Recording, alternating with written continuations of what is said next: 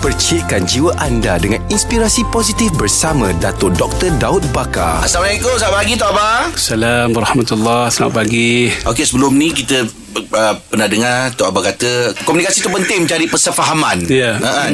Jadi macam mana kalau kita nak dapatkan uh, komunikasi yang cukup berkesan untuk kita pastikan persefahaman tu uh, dapat bersama. Dapat dicapai Oh. lah. Ah, dapat dicapai. Ah. uh, Ini uh, satu perkara yang sentiasa kita kena improve diri kita hmm. uh, komunikasi satu perkara yang yang tidak akan lekang di zaman sebab komunikasi lah merupakan manusia. Komunikasi satu perkara yang uh, ibu segala-galanya.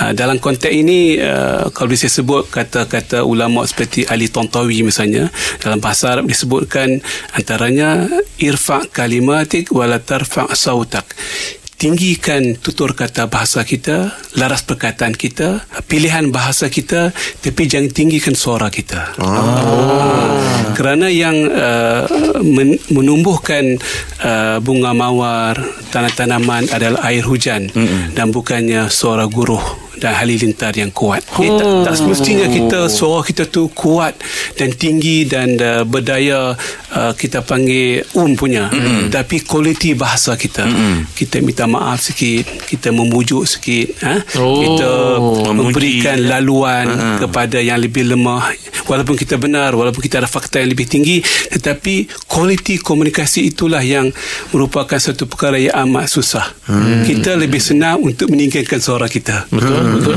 Cukup mudah dan senang meninggikan suara kita. Hmm. Itulah uh, racun yang pertama dalam isu kesefahaman. Hmm. Uh, tapi kalau dapat tinggikan dan dapat lunakkan pilihan bahasa kita, laras perkataan kita, hmm. insya-Allah saya rasa kita boleh menumbuhkan tumbuh-tumbuhan yang segar. Hmm. Kalau bos kita pun kita boleh lunakkan hati uh, dia bos dengan kita pun dia dapat lunakkan hati pekerja yang berbagai-bagai pemikiran, expectation dan seumpamanya. Jadi bagi saya kualiti komunikasi. Mm-hmm. Jadi kita renung baliklah kualiti komunikasi dalam kehidupan ini untuk menjadi orang yang sentiasa memilih patah perkataan yang sesuai dengan situasi dan keadaan untuk sampai kepada isu kesefahaman. Okay. Juga lah eh. Hmm. Terima kasih ya Batok.